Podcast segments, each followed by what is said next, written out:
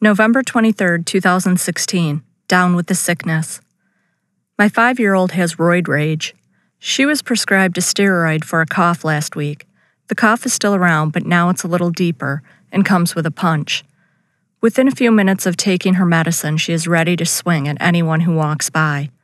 It would be easier if she were not taking it right before bed, but I am a little apprehensive about sending her out into the world all juiced up. I don't want her getting sent home from school because she put one of her classmates in a chokehold. After going to school a month ago with the black eye, they might think we are operating a mini fight club in our basement. So she takes her medicine at night, and in the time it takes me to rinse out the cup, she has changed from my sweet little girl into Lou Ferrigno. I can only see the whites of her eyes as she growls, I don't need pajamas. As I grab her by the arms and try to remove her shirt, I can feel the room go cold around me. Looking up, expecting to see my child's head rotating all the way around in her best Linda Blair impersonation, I instead find her laughing as she climbs over my back and makes a run for it. She found her escape and makes like a wild animal for the door.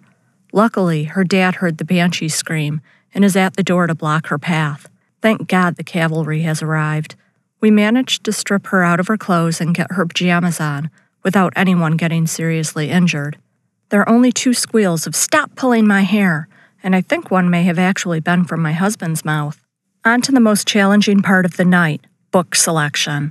It is my turn to pick. I quickly set down my How to Deal with Hulk Roid Rage for Dummies and go for the children's selections.